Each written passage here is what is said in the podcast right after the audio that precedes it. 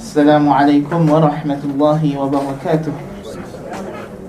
الحمد لله رب العالمين وبه نستعين والصلاة والسلام على خاتم الأنبياء والمرسلين نبينا محمد وعلى آله وأصحابه أجمعين. أما بعد. Jadi kita bersyukur kepada Allah Azza wa Jal dapat bersama-sama lagi pada hari ini. Di dalam Syahrullahil Muharram pada tahun 1441 Lil Hijratin Nabawiyah. Dan hari ini telah pun masuk hari yang ke tiga hijrah mengikut takwim Malaysia. Setengah-setengah tempat macam di Saudi dah empat. Ala kulli hal Semoga Allah Ta'ala menerima segala amal taat kita pada tahun yang lalu. Dan memberikan keberkatan dan fadilat kurnianya yang bertambah-tambah pada tahun yang mendatang. Amin. Kita masih lagi membaca hadis-hadis yang dibawa oleh Al-Imam Ibn Qayyim Al-Jawziyah rahimahullah.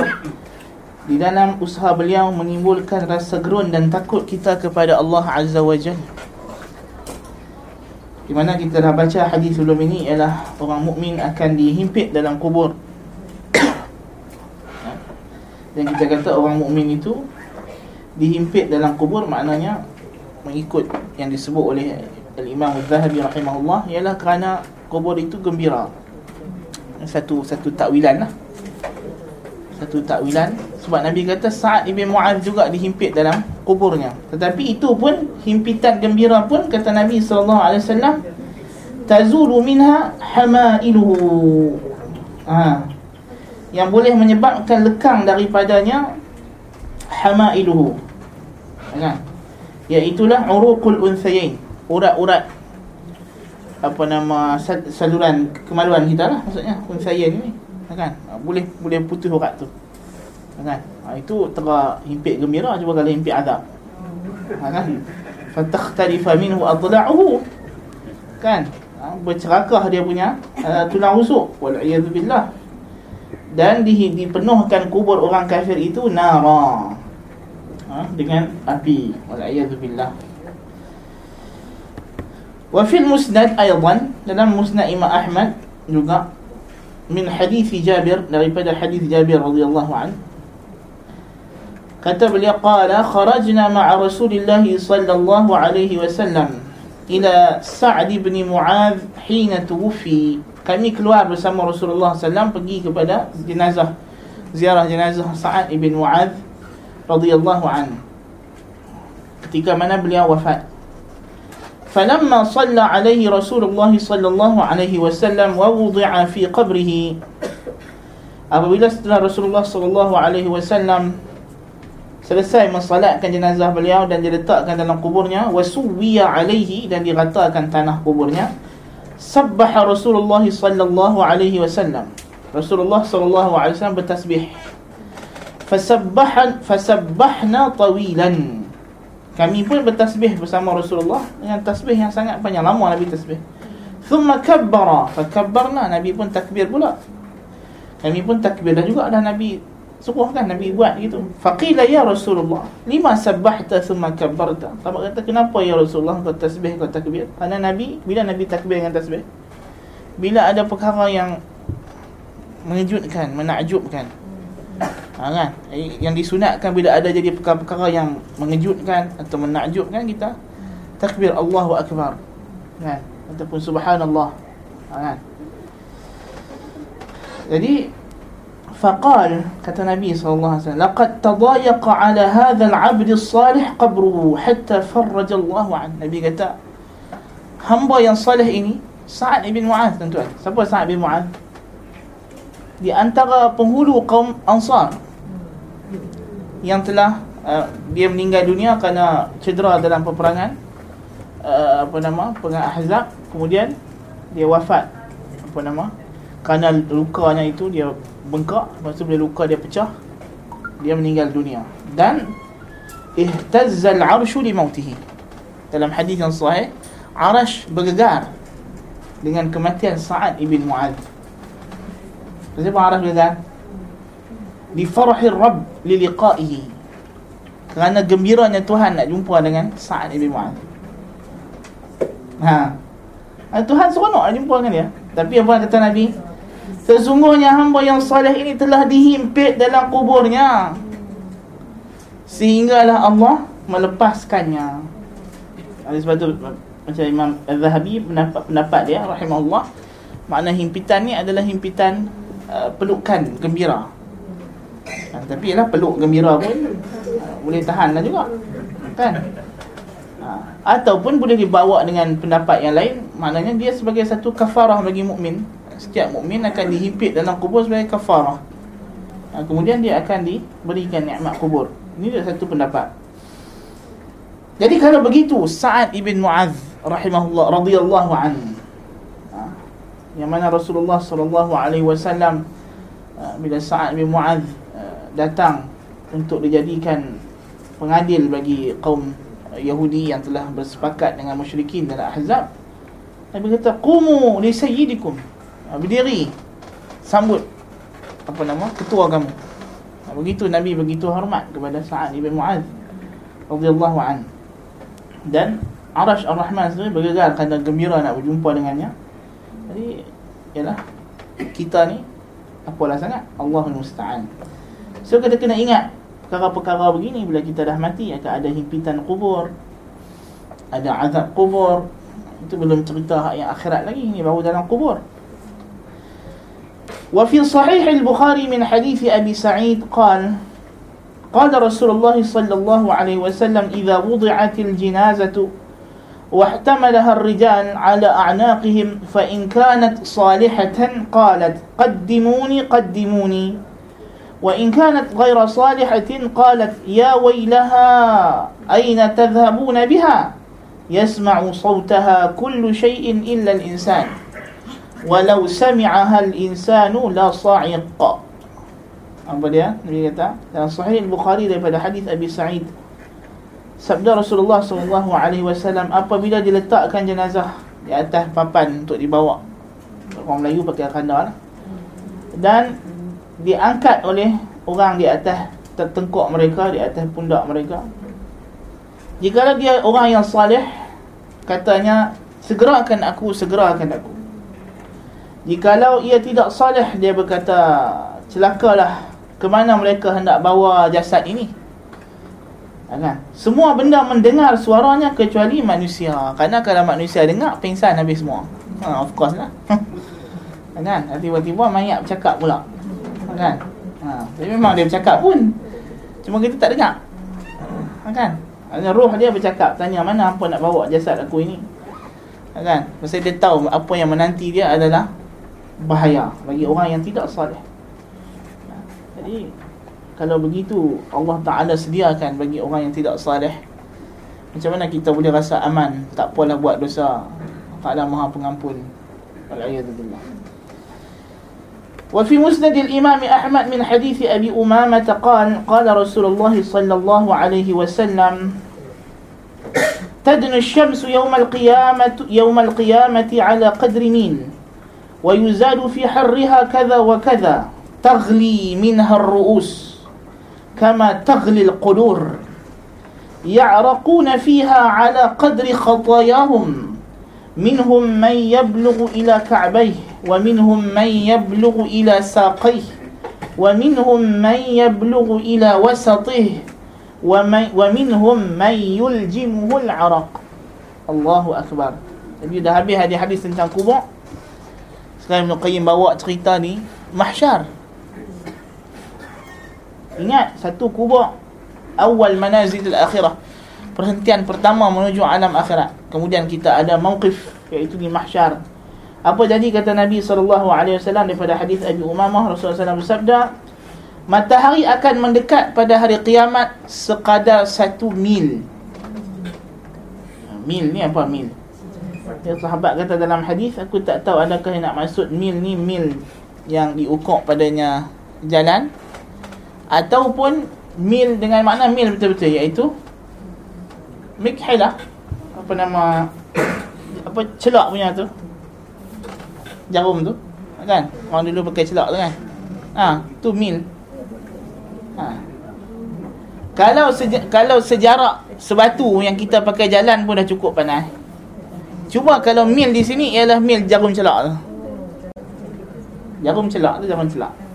Pernah tengok celak ada jarum tu? Ha. ha kan? Jadi tu orang balik haji patutnya musim ni banyak dapat tu. Tasbih tulang unta. Baik. Jadi bayangkan matahari akan dekat dengan kepala kita. Allah musta'an. Kalau sebatu pun dah cukup panas. Kalau satu mil lagi panas. Wa yuzadu fi harriha kadha wa kadha. Dan ditambah panas matahari itu lebih daripada hak dunia ni. Lah matahari jauh beribu-ribu batu daripada kita. Ha, kan? Ha? Sangat jauh. Sangat jauh. Kita nampak dia kecil saja padahal dia lagi besar dari kita. Ha? Tu pun global warming. Habis terbakar hutan sana sini. Tak? Ha, cuba sekarang matahari atas kepala kita betul-betul. Ha, kan? Atas kepala kita betul-betul. Kan? Apa jadi? Tagli minhar ru'us kama taglil qudur. Kepala akan menggelegak seperti menggelegaknya periuk. Ha, itu dia. Itu yang jadi pada kepala kita. Otak kita akan menggelegak macam kita duduk di di hayat panas itu. Itu baru di mahsyar. Yang ni semua orang akan rasa. Allah musta'an. Ya'raquna fiha ala qadri khatayahum. Manusia akan berpeluh mengikut kadar dosa mereka. Peluh pula kadar dosa. Minhum man yablughu ila ka'baih. Ada yang peluh ha, sampai peluh itu turun melimpah sampai naik tenggelam apa nama? Buku lali dia. Tenggelam dia tenggelam dalam peluh dia sendiri sampai tahap buku lali. Ini yang paling rendah. Wa minhum man yablughu ila saqih. Ada yang tenggelam dalam peluh sendiri sampai betis. Dan ada yang sampai ke tengah badannya, ke pinggang. Dan ada yang sampai ke paras mulut. Ha, duduk lemah dalam peluh sendiri. Kadar dosa. So ini di mahsyar, di mauqif. Sebelum kita dihitung amalan. Allah Ta'ala dah bagi rasa kesan amalan kita di dunia. So macam mana kita boleh rasa tak apalah buat dosa? Allah Ta'ala maha pengampun. Sedangkan ini yang dia akan sediakan kepada setiap makhluk di محشر. الله المستعان. وفيه دندل مسنى أحمد جدا عن ابن عباس رضي الله عنهما عن النبي صلى الله عليه وسلم قال كيف أنعم وصاحب القرن قد التقم القرن وحنى جبهته يسمع متى يؤمر فينفخ؟ فقال أصحابه كيف نقول قال قولوا حسبنا الله ونعم الوكيل على الله توكلنا daripada Ibnu Abbas radhiyallahu anhu Nabi SAW bersabda Nabi kata kaifa an'um macam mana aku nak rasa aman nak rasa selesa Nabi kata Nabi sallallahu alaihi wasallam ni Nabi sallallahu alaihi wasallam Nabi kata aku tak boleh nak rasa aman tak boleh rasa nikmat di dunia ini wa sahibal qarni sedangkan peniup sangkakala qadil taqamal qarn telah pun letak telah pun letak sangkakala di mulut dia ha. wahana jabhatah dan telah pun dia nak, nak tiup tu kan maksudnya dia dah kedepankan dahi dia tinggal nak buih ya dah memang duk prepare sekarang ni malaikat yang nak tiup sangkakala ini dah bersedia? Yasma'u dia mendengar. Mata yu'mar bila dia disuruh saja fayamfukh. Dia terus tiup. Tak tak takkan lewat walaupun setuku saat. Kan Faqala ashabuhu radhiyallahu anhum sahabat-sahabat berkata ya Rasulullah macam mana kami nak kata dalam keadaan macam ni? Ya sahabat pun dengar Nabi cakap tu semua rasa gerun dan takut. Kiamat. Maksudnya malaikat memang bersedia bila-bila masa. Anytime dia boleh tiup kalau Allah Ta'ala suruh jadi apa yang sahabat kata Nabi? Katalah hasbunallahu wa ni'makil ala Allah tawakkalna. Cukuplah Allah bagi kami. Ha? hanya Allah Ta'ala tempat kita bergantung harap. Tak ada yang lain lah. dan dialah sebaik-baik tempat bergantung. Kepada Allah lah kami bertawakal jadi kita pun juga sebut benda yang sama. Hasbunallah wa ni'mal wakil ala Allah tawakkalna dan ini adalah ucapan yang mesti orang mukmin lazimi bila ditimpa apa-apa musibah. Ha. sebagaimana Allah Taala menyebut tentang orang Islam bila datang orang musyrikin nak menyerang mereka. Faqalu hasbunallah wa ni'mal wakil. Fanqalabu bi ni'matin min Allah wa fadlin lam yamsashum su jadi disebabkan ucapan mereka tu tukar keadaan. Depa tidak kena mara bahaya. Dan inilah ucapan macam kata Ibnu Abbas ucapan Ibrahim alaihissalam ketika dilontar ke dalam api. Dan ucapan Muhammad sallallahu alaihi wasallam ketika mana ketika dikata kepadanya sesungguhnya orang telah berkumpul nak menyerang kamu. Hasbi Allah wa ni'mal wakil. Cukuplah Allah sebagai tempat bergantung harap kita ini dan tawakal tawakal adalah tauhid. Mentahqiqkan tauhid yang kita bincang ini maknanya mentahqiqkan tawakal sebagaimana yang telah kita ambil dalam kitab tauhid dalam hadis yang panjang. Yang mana Nabi SAW bersabda golongan yang yang masuk syurga tanpa hisap dan azab itu uh, kata malaikat kepada Rasulullah siapa Ha, Nabi SAW beritahu kepada para sahabat radhiyallahu anhum ha, humul ladina la yastarqun wa la yaktawun wa la yatatayyarun wa ala rabbihim yatawakkalun. Mereka itu orang yang tidak minta dijampi. Tidak juga la yastarqun wa la yaktawun. Tidak berubat dengan besi panah wa la yatatayyarun tidak juga bersangka sial dengan apa-apa benda pun. Dan kepada Tuhan Allah Taala sahajalah mereka bertawakal. Orang yang kuat tawakal. Inilah sab'una alfan min ummati yadkhuluna al-jannata bighairi hisabin wala azab. 70 ribu yang masuk syurga tanpa hisab dan azab. Ini yang mentahqiqkan tauhid yang mentahqiqkan ya, kalau nak selamat daripada mahsyar daripada apa yang kita sebut tadi satu cara saja kita kena tahqiqut tauhid tahqiqut tawakkul merealisasikan tawakal. Tapi tawakal ini bukan benda yang mudah. Bukan benda yang senang. Ha? tengok Nabi sebut la yastarqun. Tidak minta dijampi. Siapa boleh tahan sakit? Tak nak dia jampi pun tak minta tak cari orang jampi. Ha? Kalau tengok masyarakat kita ni yang ha? Silap-silap pusat ruqyah lagi laku daripada klinik bomo masih lagi laku dan ni ada bomo online. Bomo tak masuk dalam cerita ni bomo memang terus syirik lah. Ni cerita orang yang bukan syirik. Orang yang tak nak minta walaupun jampi tu daripada Quran dan Sunnah. Kan? Dia jampi diri dia sendiri kerana tawakal pada Allah Taala. La yaktawun tidak berubat dengan besi panas. Kerana nak jaga diri dia daripada tersebut benda-benda yang tak elok ketika mana dia kenakan besi tersebut. Kan? Dan la yatatayyarun siapa yang boleh la yatatayyarun ni? Kan? Tatayyar ni perasaan lintasan hati. Kecuali orang yang betul-betul kuat tawakal. Yang bagi dia tidak ada maksudnya kalau kata dia bawa kereta tu apa melintas mengejut tengah jalan pun tidak datang pada dia perasaan benda pertama yang terlintas pada hati dia Allah.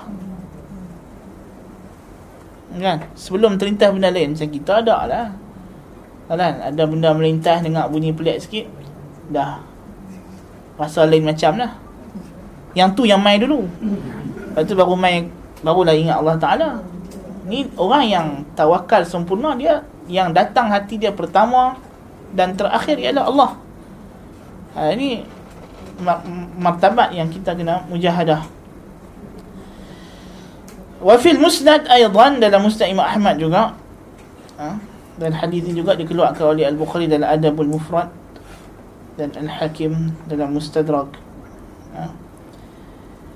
Uh, Ani bin Umar radhiyallahu anhuma yarfa'uhu. Daripada Ibnu Umar radhiyallahu anhuma dan dia meriwayatkannya daripada Nabi sallallahu alaihi wasallam Fi nafsihi aw ikhtala fi mishyatihi laqiya Allah tabaraka wa ta'ala wa huwa alaihi ghadban Sesiapa yang membesarkan dirinya ataupun berjalan dengan cara yang sombong akan bertemu Allah dalam keadaan Allah murka kepadanya. Jadi Allah murka. Dalam hadis Qudsi Allah Taala kata al-kibriya uridai wal 'azamatu al, al apa ni al-kibriya uridai ridai wal 'azamatu izari. Faman naza'ani fihima adkhaltuhu an-nar. Kibriya, kesombongan, kebanggaan diri itu adalah rida aku kata Allah seperti pakaian aku dan azamah keagungan itu kain aku kata Allah eh, sifat Allah Taala yang memang tidak boleh lekang daripada Allah ke milik mutlak Allah barang siapa yang cuba nak rampas ia daripada aku aku masukkan dia dalam syurga dalam neraka pasti itu apa nama orang yang sombong kata Nabi SAW daripada mahsyar dia akan dibangkitkan seperti semut dipijak-pijak manusia. Ha. Ha kan? Mana dia akan dibangkitkan di pada masa itu orang orang lain semua dah bangkit, orang duk pijak, pijak dia. Kan? Sebab itulah ha, kita dilarang berlaku sombong. Allah Taala dia mengagungkan dirinya tak apalah. Dia Tuhan. Adapun kita apa yang kita ada? Apa yang milik kita dalam alam ni hakikatnya? Hakikatnya. Tak ada apa. Semuanya kurnia daripada Allah bukan kita dapat dengan kalau kita kata usaha kita usaha kita usaha kita mai pada mana? Bukan kita yang ciptakan diri kita bukan kita cipta tangan kaki kita bukan kita yang ciptakan kudrat iradat kita bukan kita yang ciptakan pada diri kita kebijaksanaan kita. Semua kurniaan Allah Taala daripada awal sampai habis. So apa yang kita nak sombong dengan orang lain? Tak ada benda untuk kita sombong. Sebab itu Islam sangat sangat menjaga perbuatan-perbuatan yang menunjukkan kepada kesombongan adalah diharamkan sama sekali. Sampai hujung kain pun Nabi jaga. Betul tak? Man jarra izarahu khuyala la yanzuru Allah ilaihi yawm al-qiyamah. Siapa yang melabuhkan kainnya kerana sombong, Allah Taala tak tengok dia hari kiamat. Kan? Ma asfala min al-ka'bayn min al-izari fi nar apa yang di bawah daripada buku lali daripada izar daripada kain dalam neraka. Jadi maknanya kerana benda tu melambangkan kesombongan. Membawa kepada kesombongan. Kan? Macam pasal dia adat orang orang kafir. Tengok raja-raja kafir. Kain deret-deret kan? Lambang kesombongan kan? Macam macam orang kahwin kadang-kadang kan? Kain sampai boleh ganti bandaraya kan? Jadi itu adalah satu tanda kesombongan. Dan termasuk minal ka, minal kabair termasuk dosa-dosa besar. Alhamdulillah ha? Kerana itu sombong adalah dosa besar. Dan apa-apa perbuatan yang menunjukkan kesombongan adalah dilarang. Apa dia sombong? Nabi kata al-kibru batarul haq wa ghamtun nas. Sombong ialah sebab sahabat tanya ya Rasulullah, aku suka pakai cantik-cantik. Adakah aku sombong? Nabi kata Allah suka tengok kesan nikmatnya pada hambanya. Pakai cantik tak sombong. Yang sombong bila?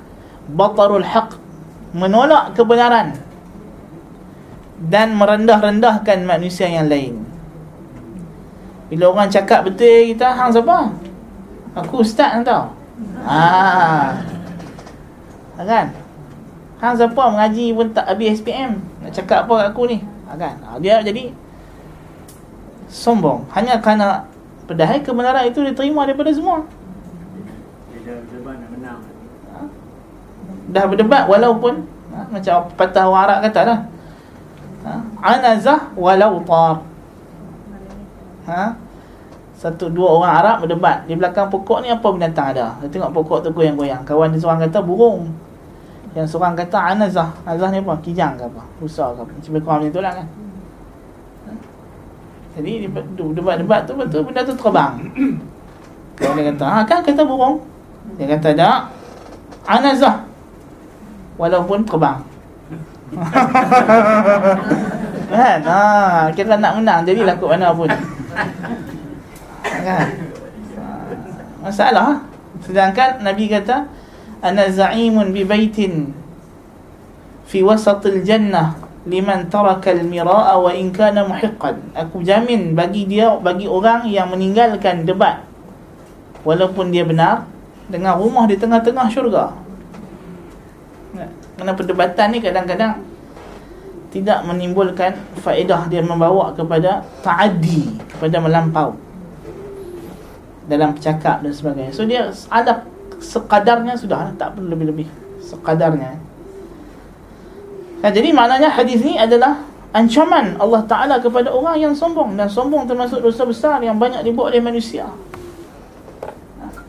Disebabkan dia orang kaya Dia tak pandang orang miskin Dan tak bagi orang miskin ha, Duduk depan rumah dia nak berteduh ha, kan? Oh, dan sebagai, Tak nak jemput Lepas tu kenuri yang yang paling tak nak benci Ialah kenuri yang hanya dijemput padanya orang kaya ha, kan? Tidak salah untuk kita mengasingkan tempat Asalkan makanannya sama Saya bin Umar dia buat kenuri Dia asing tempat Orang fakir dengan orang kaya Supaya dia kata tidaklah kamu nanti mengotorkan baju-baju mereka. Tapi makanan dia jamu sama. Ha, kan? Ha. Jadi kita kena ambil perhatian benda itu. Tapi janganlah kita ni jemput hanya orang orang kaya-kaya. Ha, kan? Kadang-kadang kita buat kenuri pun tempat yang kita pilih itu menyebabkan orang miskin tak tak boleh tak selesa nak datang. Kan? Kita kena tengok juga kita buat hotel 5 star. Walaupun kita jemput tu orang orang miskin, kita jemput juga orang miskin, tapi kad kita pun kita bagi tu kad tu pun dah menyebabkan dia dah ish siapalah aku. Lepas tu ada attire pula tulis situ. Hmm. Ha, dress code dia yang tertentu. Pakai kostum-kostum pula. Itu jemput tapi tak jemput namanya. Jemput ajak-ajak ayam. Kan ajak-ajak ayam aku bagi kad kat hang ni bukanlah nak panggil cuma nak tunjuk kata ha, ni tengok anak aku kahwin kad saja dah terang ni agak-agak kenuri macam mana dia wala'iyadzubillah sedangkan dia telah buat satu dosa yang cukup besar dari Allah Ta'ala kan? yang mana Allah Ta'ala akan murka dan masuk ke dalam neraka wala'iyadzubillah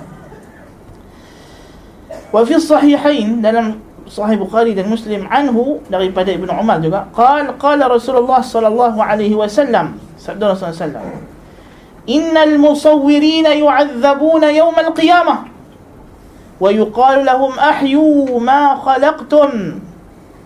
Sesungguhnya orang yang membuat gambar akan diazab pada hari kiamat dan dikatakan kepada mereka hidupkan apa yang kamu cipta. Ini juga dosa besar yang banyak orang buat. Kan? Seni kononnya. Seni.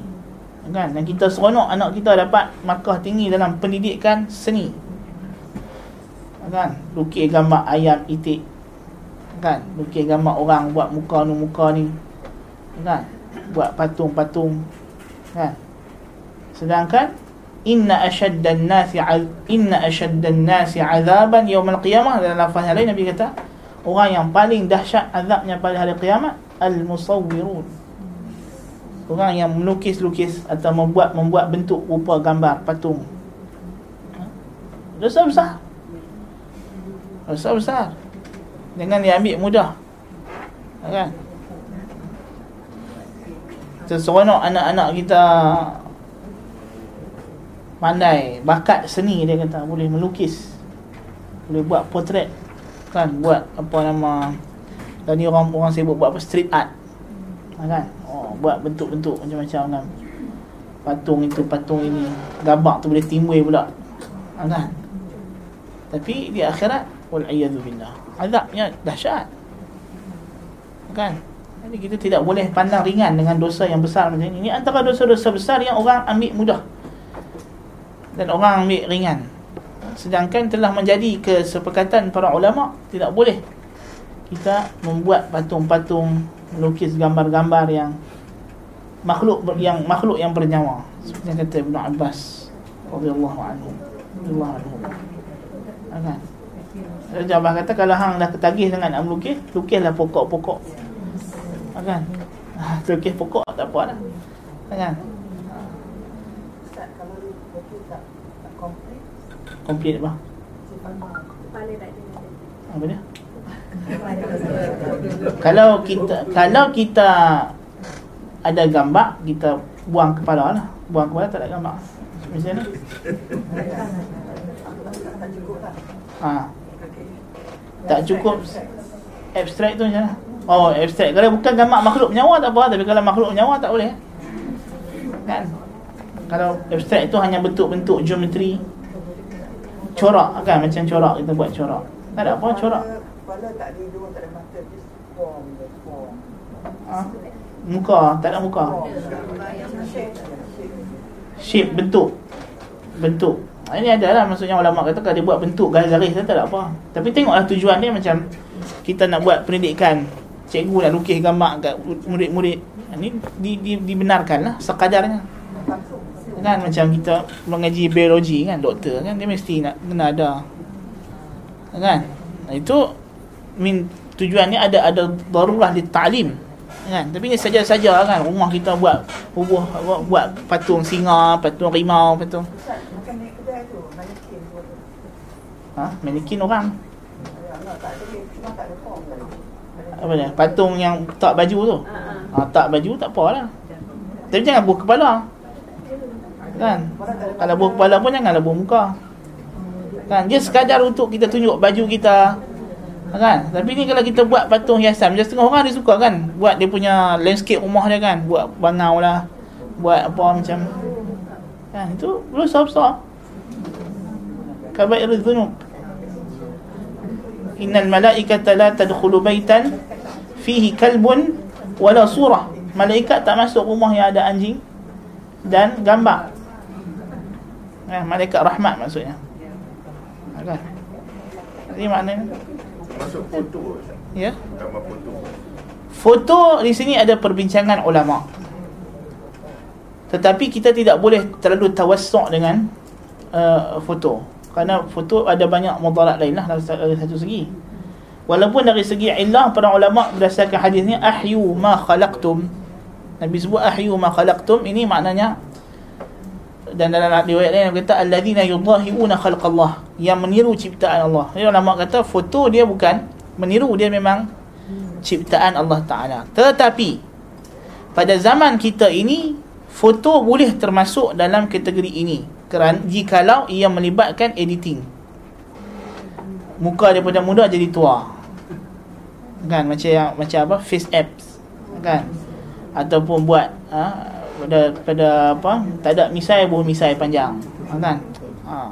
dia edit lah edit buat jadi benda lain. So bukan jadi benda yang asal. So itu termasuk lukisan lah sebab ada amalul yad. Ada usaha tangan kita untuk memasukkan benda-benda dalam tu so itu termasuk lah tapi kalau gambar memang gambar sahaja gambar manusia asal ha, sekadar dia bagi cerah apa semua tak ada apalah tu dan kalau ada keperluan tidak ada masalah lah dengan ijma' ulama harus untuk pasport apa semua tak ada masalah. Itu itu harus dengan ijma'. Dia macam gambar. Kalau gambar yang digantung tak boleh.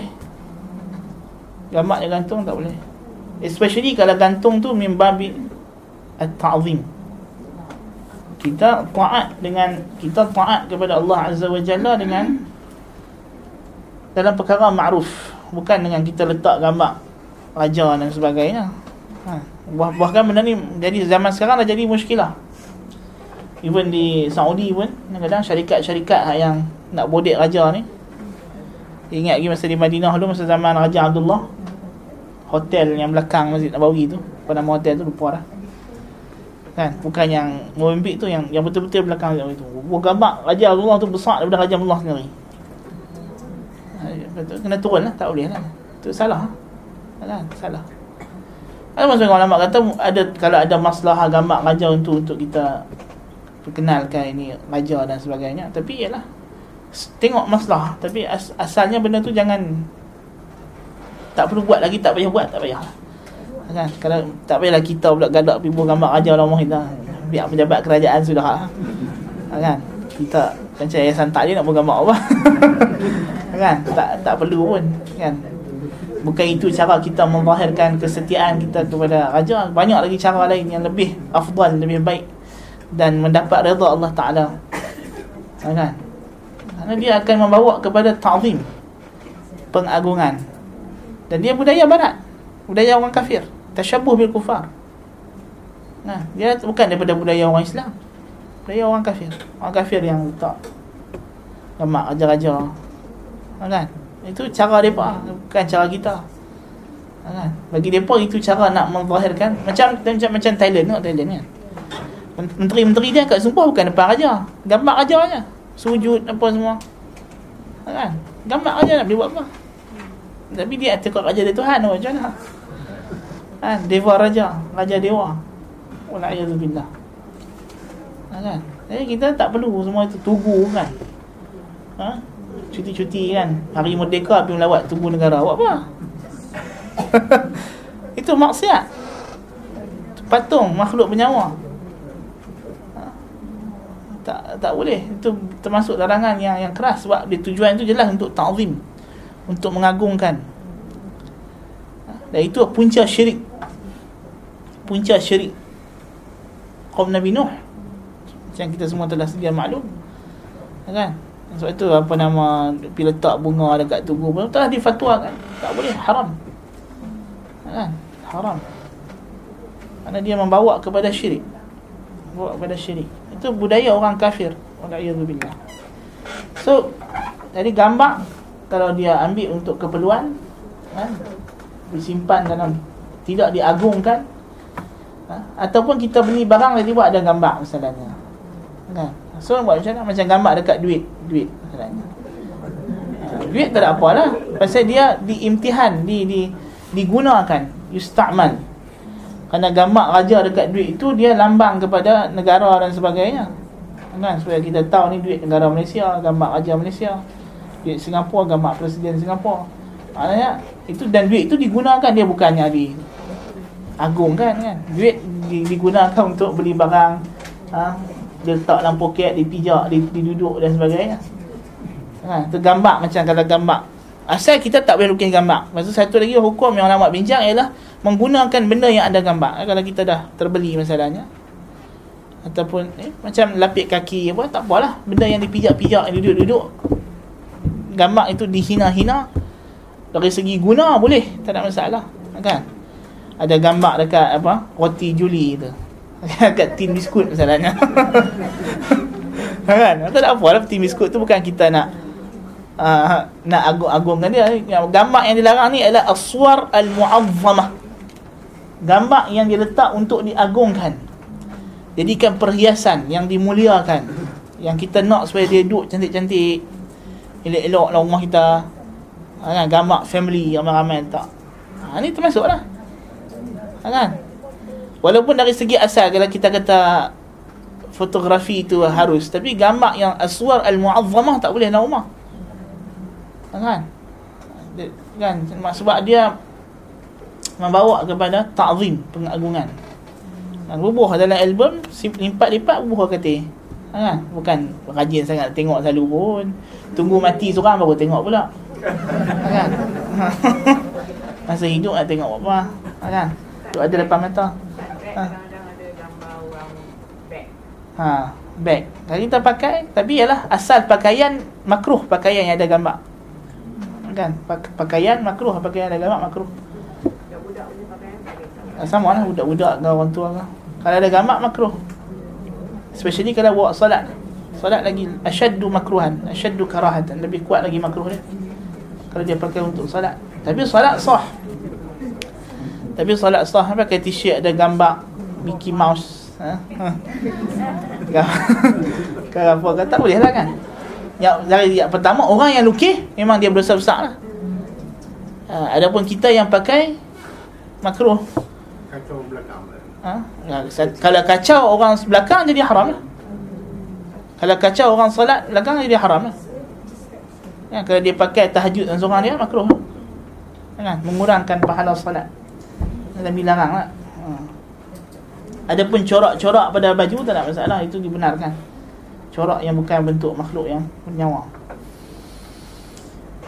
Wa fihi ma aidan dan dalam Bukhari Muslim juga an anhu daripada Ibnu Umar juga anin anin Nabi sallallahu alaihi wasallam daripada Nabi sallallahu alaihi wasallam inna ahadakum idza mata urida alaihi maq'aduhu bil ghadati wal 'ashi in kana min ahli al jannati fa min ahli al jannah wa in kana min ahli an nar fa min ahli an nar فيقال هذا مقعدك حتى يبعثك الله عز وجل يوم القيامة الله أكبر Ibn Umar kata Nabi SAW bersabda Sesungguhnya seseorang kamu bila mati Ditunjukkan kepadanya tempat duduknya pagi dan petang. Sama ada jika dia ahli syurga Ditunjukkanlah ini syurga. Kalau dia neraka Tunjuk neraka. Tapi tunjuk tu Itu azab tu.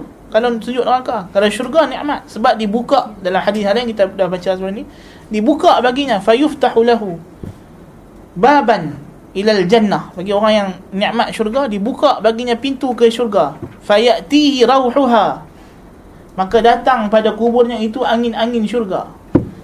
Wa tibi wa tibuha dan wangi-wanginya.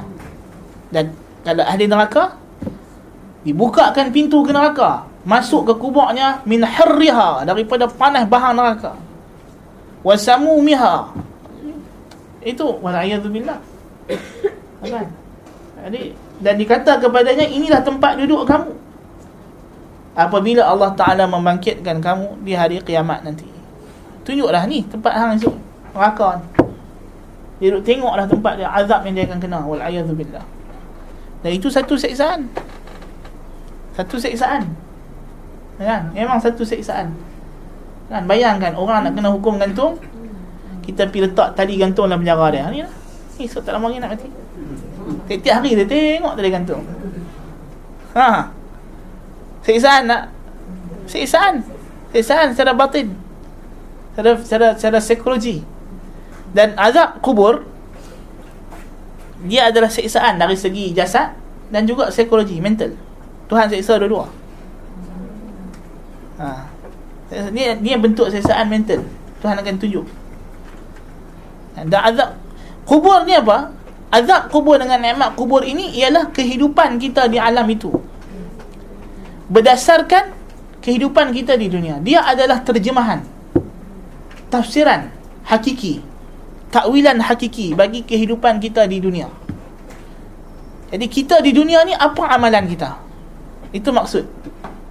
Kalau kita di dunia ni beramal dengan amalan ahli syurga maka bila kita pindah masuk ke alam kubur Tuhan akan bagi satu kehidupan yang kehidupan itu melambangkan. Itulah amalan kamu masa di dunia. So kalau dia amalan ahli syurga maka ditunjukkan syurga dan kalau dia beramal dengan amalan ahli neraka masa hidupnya maka Tuhan akan bagikan dia satu kehidupan sesuai dengan dengan dia lah. Kan? Maksudnya kita kalau orang yang buat salah ditangkap sebelum dia di, dibicarakan dibawa ke mahkamah dia kena duduk dalam lokap sesuai lah dengan dia sebagai orang yang akan dibicarakan. Kan? Memang itu belum lagi hukumannya tapi itulah tempat yang dia akan diletakkan sementara menanti perbicaraan. Kan? Untuk dibagi tahu dekat dia inilah kehidupan yang kamu lalui. Kan? Walillahil mathal a'la. Jadi maknanya kita kena prepare kehidupan kita ha? yang seterusnya di alam seterusnya. Ha?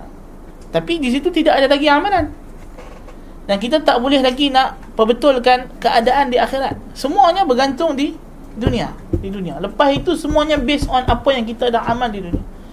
Bila bangkit di alam mahsyar pun sama.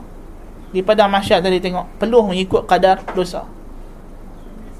Itu adalah tafsiran hakiki bagi cara kita punya kehidupan yang kita lalui di dunia ini. Lintah sirat mengikut kadar amalan. Yakni macam mana kita di dunia ini kita berjalan di atas as-sirat yang Tuhan sediakan. Sekarang kita berada Tuhan bagi kita sirat tak? Ya, wa anna hadha sirati mustaqiman fattabi'uh wa la tattabi'us subula fatafarraqa bikum an sabili. Inilah jalanku yang lurus ikutlah ia. Jangan kamu ikut jalan kiri kanan, kamu akan terpesong daripada jalannya. So, kalau kita mengikut jalan yang lurus kita di atas Islam, maka kita boleh lintas sirat. Kemudian bagaimana kita dengan Islam di dunia ini? Adakah kita ni orang yang bersungguh-sungguh buat amalan, maka dia akan melintas seperti kilat, seperti sekelip mata. Itu orang bagaimana amalannya dalam Islam. Dan ada yang yahbu habwan. Yang akan merangkak-rangkak. Ha, yang merangkak-rangkak orang yang terakhir sampai masuk syurga kan yamshi marrah wa yahbu marrah sab jalan sab merangkak kan sampai dia dah lepas neraka ha? dia duduk pandang lagi ke neraka. Dia kata ya rab wahai tuhan tolong alih sab panas kena api. Ha, kan? Tuhan kata kalau aku alih nak minta apa-apa lagi tak? Dia kata tak minta dah tolong alih je. Ha. Tuhan kata janji ni kalau aku alih ni tak minta dah. Tak minta. Bila beralih nampak? Syurga. Dia kata Ya Allah boleh bagi dekat sikit Tuhan kata tadi tak nak minta apa lah Dia kata Ya Allah janganlah bergurau Kan Jangan bergurau Kau Tuhan sekalian alam Takkan tak boleh bagi dekat sikit kot dia kata. Tuhan kata tapi jangan minta lain lah lepas ni Tak minta dah Ya Allah kata hak ni nak duduk dekat ya Nak dekat Bila sampai dekat tengok ada pokok, ada sungai. Dia kata boleh tak nak, nak berteduh bawah pokok tu? Tuan kata tadi tak minta yang lain lah. Kata jangan bergurau ya Allah. Bagilah nak berteduh kat pokok, nak minum air sikit. Tak minta yang lain lah. Dia kata tak minta lah. Dah dapat yang pokok pertama, dia tengok ada pokok lagi cantik. Dia kata Tuhan nak pokok yang tu boleh? Kan? Lah kali dia kata boleh masuk tak? kan? Tuhan masuk dalam syurga. Itu tapi ialah sebelum dia nak sampai syurga itu tuan-tuan. Allahul musta'an. Nabi kata fanajin musallamun, ada yang selamat sejahtera. Wa najin makhdush dan ada yang selamat sirat ini tapi bercalak balak di badan. Wa mukardasun finnar dan ada yang akan dicangkok bubuh dalam neraka. Wal a'yadu billah. Jadi kita kena ingat kehidupan yang menanti kita di akhirat di akhirat nanti. وفيه ما ايضا dalam sahih bukhari muslim juga anhu daripada ibnu umar juga anin nabi sallallahu alaihi wasallam. Nabi sallallahu alaihi wasallam. Idza sara ahli aljannati fil jannah wa ahli annar fil nar. Ji'a bil maut hatta yuqafa bain aljannati wan nar thumma yuzbah apabila ahli syurga telah masuk ke syurga dan ahli neraka telah masuk ke neraka. Yakni ahli syurga yang hum ahluhu hum ahluha. Yang memang mereka ahli termasuklah orang mukmin yang dimasuk neraka semua telah dikeluarkan daripada neraka dimasukkan dalam syurga. Yang tinggal dalam neraka hanya orang kafir. Dan telah masuk neraka-neraka dibawalah mati. Mati, dibawa mati, betul-betul mati. Mati itu sendiri sehingga didirikan dia dihentikan di antara syurga dengan neraka kemudian di sembelih ha? bahkan dipanggil ya ahlal jannah fayashra'ibun dia dipanggil ahli syurga ahli syurga semua ketak.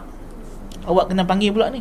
Wa ya ahlan nar fayafrahun. Dipanggil ahli neraka neraka seronok pokok boleh keluar. Maka ditanya ata'rifuna hadha? Kamu kenal apa ni? Fakulluhum ya'rifuna. Semua orang kenal. Pasal apa? Semua dah rasa mati. Dia kata na'am al-maut. Ya inilah dia mati. Kan? Fayuzbah bainal jannati wan nar. Maka disembelih mati antara syurga neraka. Maka matilah mati. Maka mati pun mati. Thumma yunada munadin. Dan menyerulah satu penyeru. Ya ahlal jannah khuludun fala maut. Wahai ahli syurga kekallah tiada mati lagi. Maka gembiralah ahli syurga. Wa ya ahlan nar khuludun fala maut. Wahai ahli neraka kekal tak ada mati lagi ahlul jannati farahan ila farahihim wa yazdadu ahlun nari huznan ila huznihim maka bertambah seronoklah ahli syurga akan atas keseronokan mereka yang sedia ada dan bertambah sedihlah ahli neraka atas kesedihan yang sedia ada. Wal billah. Jadi kita kena ingat hari yang tidak ada lagi penyudah. Kita akan kekal begitu sama ada azab ataupun nikmat. Allahumma ighfir warham Fil musnad anhu dalam musnad Imam Ahmad daripada Ibnu Umar radhiyallahu anhuma katanya Man ishtara thawban bi'ashrati darahim fiha dirhamun haram lam yaqbalillahu lahu salatan ma dama alayhi ثم أدخل إصبعيه في أذنيه ثم قال صمتا إن لم أكن سمعت النبي صلى الله عليه وسلم يقوله Hadis ini walaupun dari sanad sanadnya dhaif. Tapi matannya disaksikan riwayat-riwayat lain yang kita dah sebut sebelum ini. Ibnu Umar kata, barang siapa yang membeli pakaian dengan 10 dirham, padanya ada satu dirham yang haram. Allah Taala tidak terima salatnya selagi mana pakaian itu ada padanya. Kemudian dia masukkan jarinya ke dalam telinganya, kemudian dia kata, "Pekak telinga ini kalau aku tak dengar benda ini daripada Nabi." Dan kalau aku saja reka benda ni bukan Nabi sebut, pekak tinggal aku dia kata. Walaupun sanad hadis ni dhaif, tidak sabit, tetapi dari segi matanya memang telah ma'ruf. Allah Taala tidak terima salat dan amalan soleh yang dibuat dengan daripada sumber yang yang haram. Salat di tanah yang dirampas. Salat dengan pakaian yang dirampas.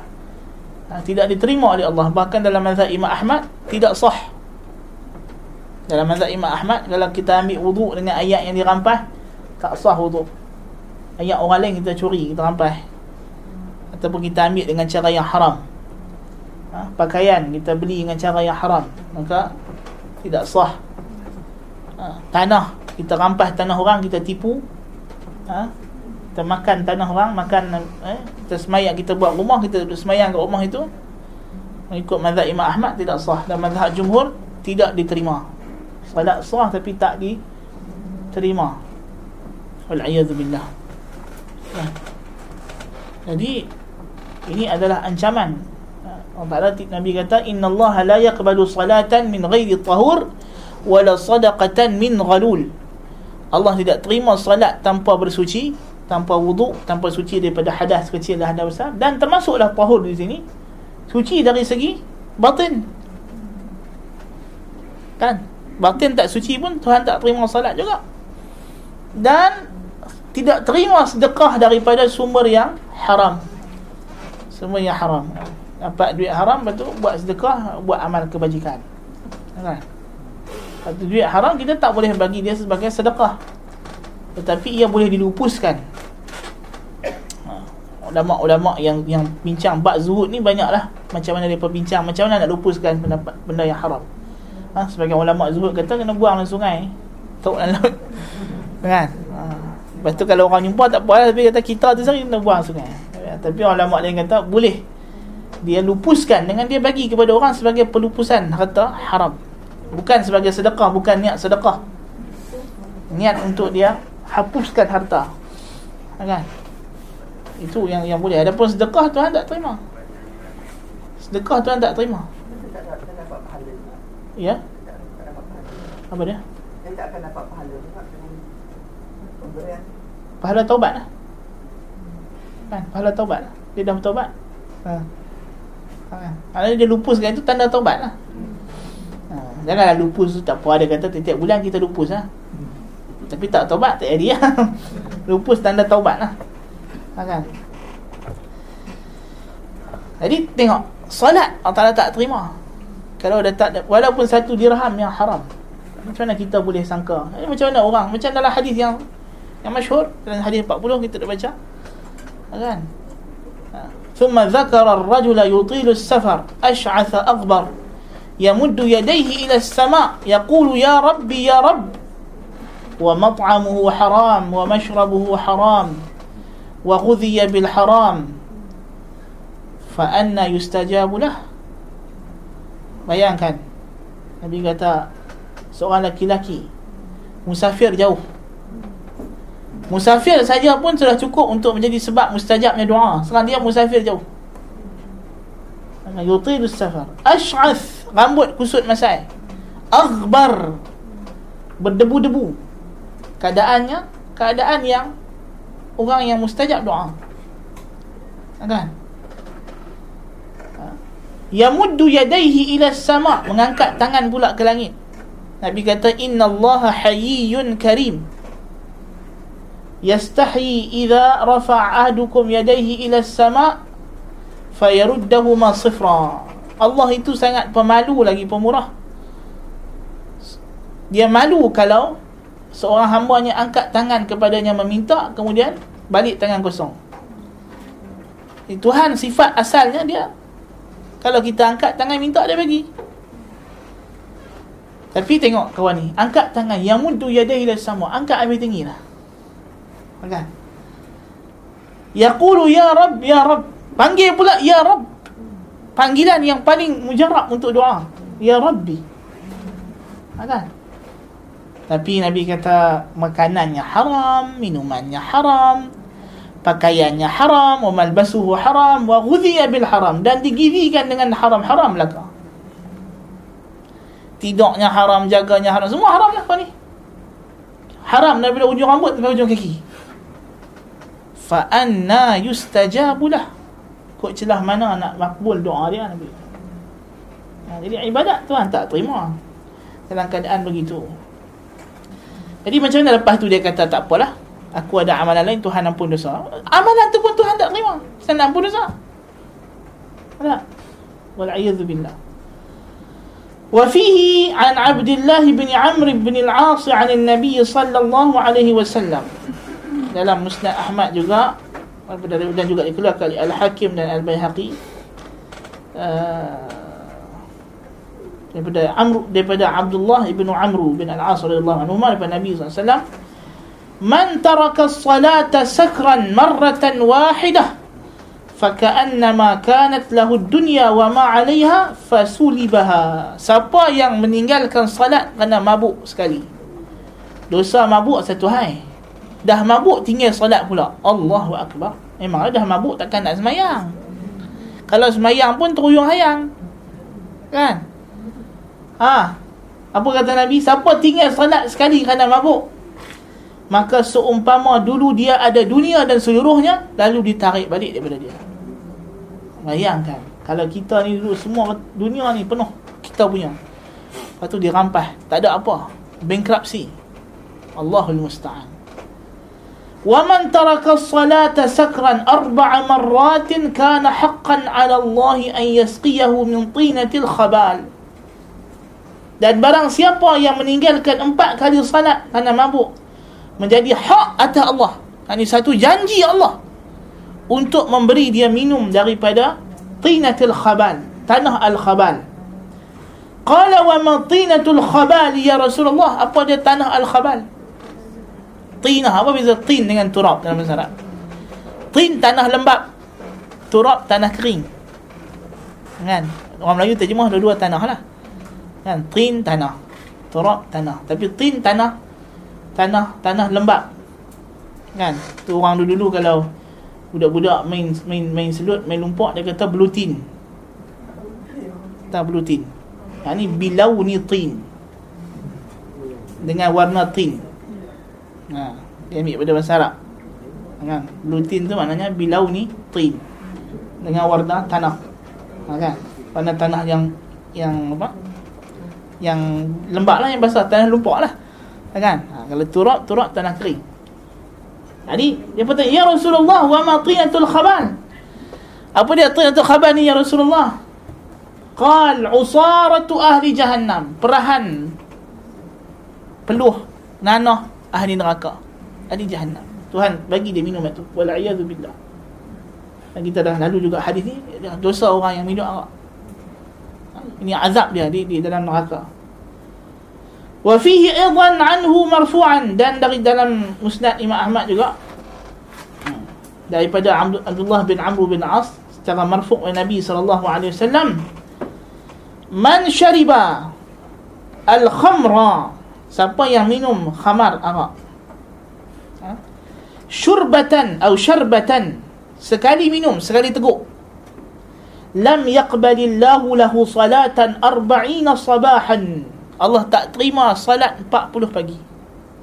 40 hari tak terima salat orang minum arak. Sekali teguk arak. Tu belum mabuk lagi. Minum saja baru. Fa in taba Allah tu in tab taba Allah alaih. Kalau dia taubat Allah Taala terima taubatnya. Fa in ada lam yaqbal lahu salatan 40 sabahan. Dan kalau dia buat lagi lepas taubat Tuhan tak terima pula salat 40 hari 40 pagi fa in taba taba Allah alaih. Kalau dia taubat Tuhan terima taubatnya. Fala adri fi thalithah atau fi rabi'ah. Qal. Aku tak ingat yang kali ketiga atau kali keempat nabi kata fa in 'ada kana haqqan 'ala Allah an yasqiyahu min radghatil radghatil khabal yawm al-qiyamah dan kalau dia kembali dari sekali lepas tiga atau empat kali menjadi hak atas Allah Azza wa Jalla untuk memberi dia minum daripada qinatul khabal tadilah pada hari kiamat. Allah musta'an. Ha, itu usarat ahli jahannam. Dosa minum arak. Seteguk Tuhan tak terima 40 pagi salat Wal'iyadzubillah Anak arak ni dosa yang membawa kepada ketagihan. Dan dia adalah ummul khaba'ith Ibu segala keburukan. Wal'iyadzubillah Sebab itu ulama bersepakat bahawa Orang yang mabuk kerana arak Segala apa yang dia buat Dia bertanggungjawab. Kalau dia bercakap benda kufur masa dia mabuk Kufur dia. Kafir. Wal'iyadzubillah. Kalau tengah mabuk pergi sujud dekat tokong Habis. Musyrik. Mabuk tak tak ada uzur. Cerai bini dia Cerai bini. Talak jatuh Pasal dia yang buat sendiri. Kalau mabuk laut Cerita lain lah. Kan Itu bukan usaha kita Kan Ini mabuk arak Kan Dia sendiri yang punca Kan Dia sendiri yang punca وفي المسند أيضا من حديث أبي موسى قال قال رسول الله صلى الله عليه وسلم من مات مدمدا للخمر سقاه الله من نهر الغوطة الله أكبر dalam musnad juga jadi keluarga juga oleh Ibnu Hibban Al-Hakim dan Abu Ya'la dan lain-lainnya dan Al-Hakim kata hadis ni sahihul isnad ha? walaupun ulama lain pendapat hadis ni tidaklah uh, sanad tidak kuat tapi dia disokong oleh mak- makna hadis-hadis yang terdahulu yang sahih ini. Ha? Nabi bersabda dalam musnad daripada Abi Musa Rasulullah SAW bersabda barang siapa yang mati dalam keadaan ketagih arak Allah akan minumkan dia daripada sungai Al-Ghutah. Qila wa ma nahrul Ghutah? Apa dia sungai Ghutah ya Rasulullah? Qal kata Nabi, nahrun sungai yajri yang mengalir min furujil mumisat daripada faraj pelacur yu'zi ahlan nari rihu furujihin ahli neraka akan rasa terganggu dengan bau faraj mereka. Faraj mereka ahli neraka pun rasa tak selesa. Tiba-tiba orang yang minum arak Tuhan bagi minum ayak yang keluar daripada tempat tersebut. Wal'iyadzubillah Yalah sebab biasa orang mabuk dengan pelacur tak pisah.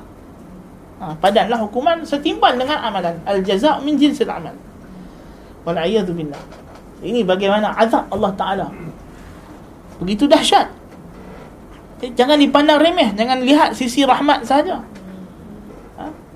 Macam kata agung kita baru ni lah kan? ha?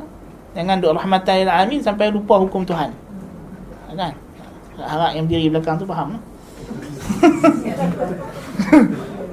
Masa program tu lah Kan Tak tahulah siapa berdiri belakang tu Kan ha. Tapi maknanya ialah Jangan sampai kita kira rahmatan alamin Sampai hukum Tuhan diabaikan ha, Kan Allah Ta'ala ada azabnya Azizun zuntiqam Gagah perkasa Ada balasannya Ke atas perbuatan-perbuatan buruk yang dilakukan jadi ada azab yang Tuhan sedia. Kita tak boleh jamin kita terlepas tak ada. Siapa boleh jamin kita terlepas daripada azab? Selepas kita dengar kalau tadi Sa'ad bin Mu'adh pun kena himpit kubur, takkanlah kita rasa kita terjamin. Allah musta'an.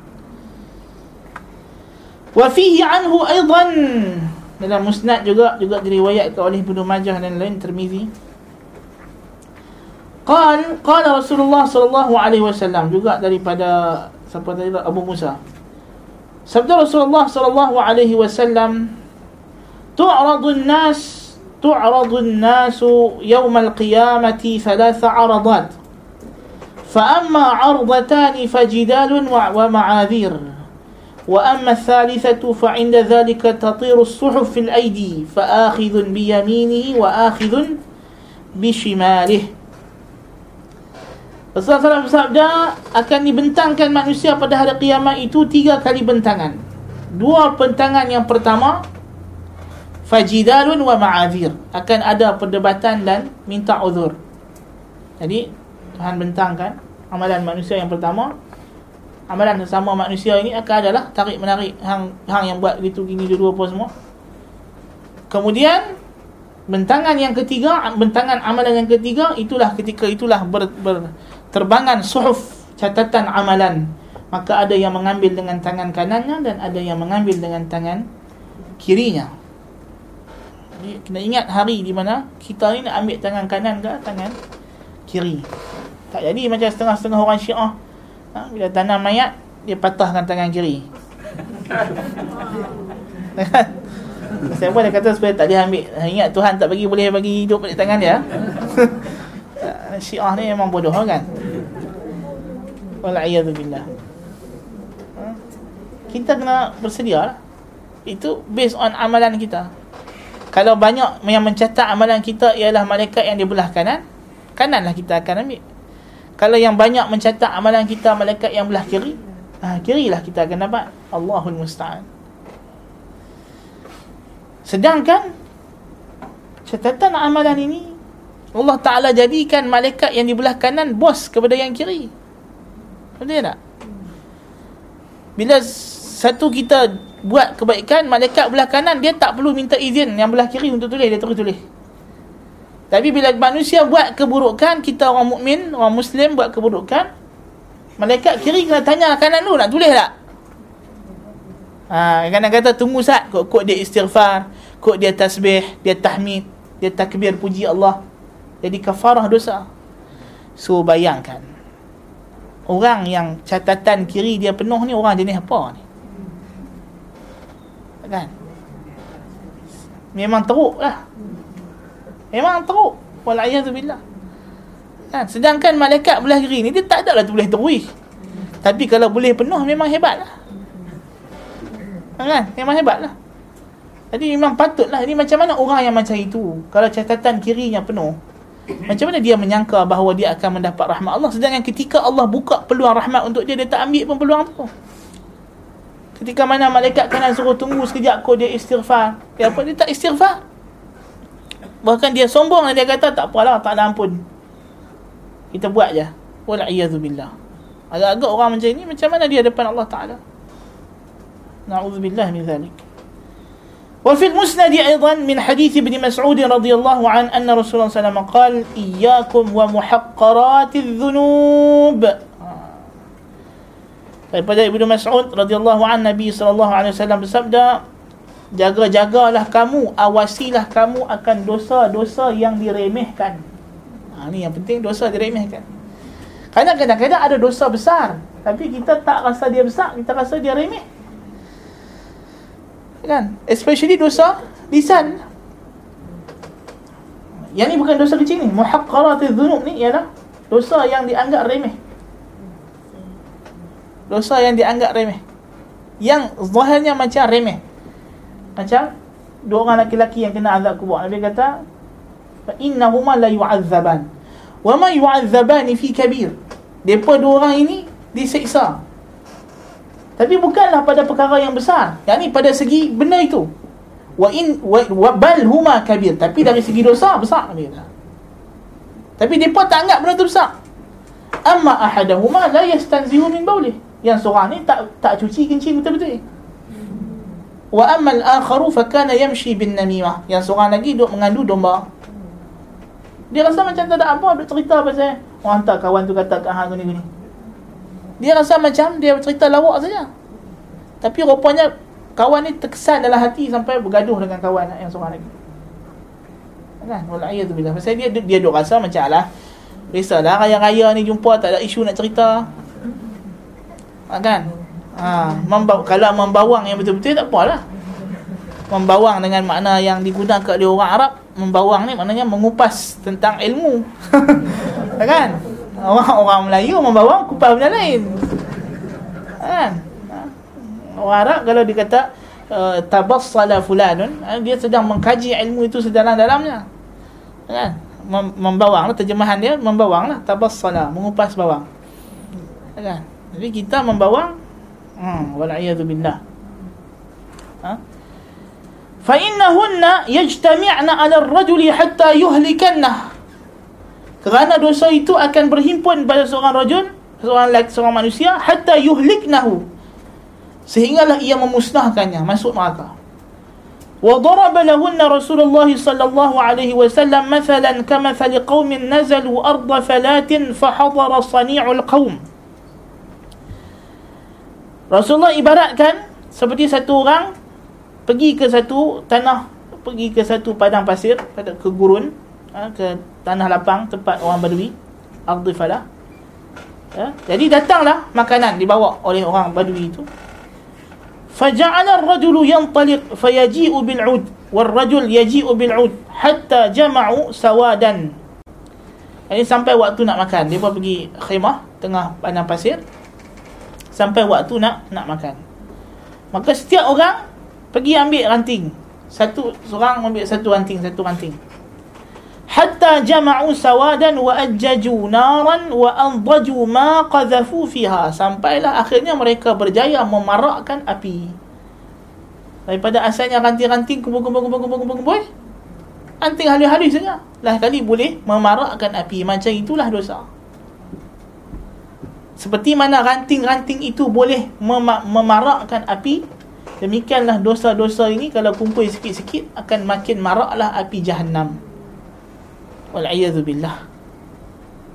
Jadi bayangkan kita, kita tak perasan dosa-dosa yang halus. Dosa kecil. Satu hal dosa kecil lagi lah bahaya. Kita tak perasan. So dia, dah lah dia tu sebenarnya Dia pergi dosa kecil. Pasal apa? Pasal memang orang jangan nak perasan dosa kecil. Kan, Sebab tu kita disuruh istighfar selalu Banyakkan istighfar Banyakkan taubat Jangan rasa kita tak berdosa Ini datang musibah kena sikit Apa dosa aku Tuhan buat macam ni itu dosa hang tu cakap macam tu dosa. Macam mana? Dan dosa engkau cakap macam itu menunjukkan engkau memang orang yang dah berdosa sebelum ni. Iaitu dosa jahil.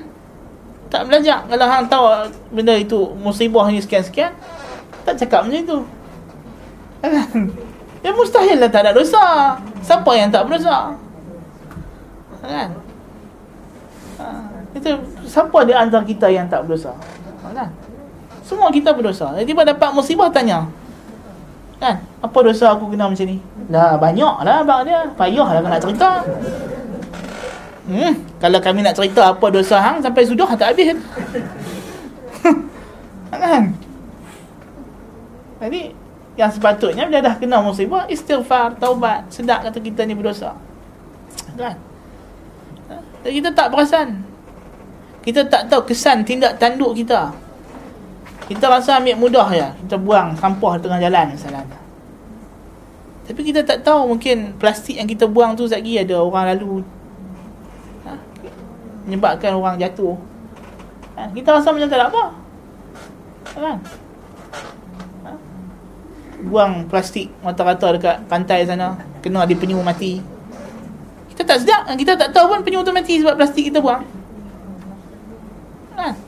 dan kita telah membunuh satu makhluk Allah Taala sedangkan Nabi kata fi kulli kabidin ratbin ajr setiap setiap apa nama kabid hati yang yang basah itu ada pahala maknanya mafhum terbalik daripada hadis ini kalau kita buat dosa pun kalau kita buat nanya kat dia pun ada dosa kan? Kita tak boleh ambil mudah benda itu. Kan? Kita tak tahu apa yang akan jadi. Kan? Jadi kadang-kadang kita kita ambil simple. Benda yang tu datangnya peraturan dibuat supaya tidak berlaku jenayah-jenayah seperti itu. Kan?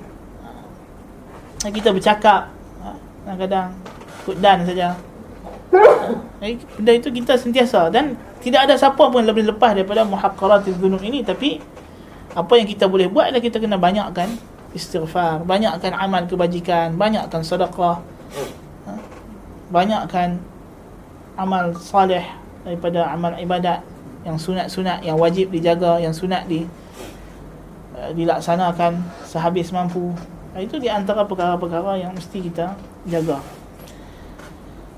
Wa fi sahih min hadis Abi Hurairah قال قال رسول الله صلى الله عليه وسلم يضرب الجسر على جهنم فأكون أول من يجيز ودعوى الرسل يومئذ اللهم سلم سلم cerita pasal sirat lagi dalam sahih daripada hadis Abi Hurairah Rasulullah SAW bersabda akan dibentangkan jembatan yang ini surat di atas belakang neraka jahanam merintang atas neraka jahanam aku yang pertama akan lintas kata Nabi.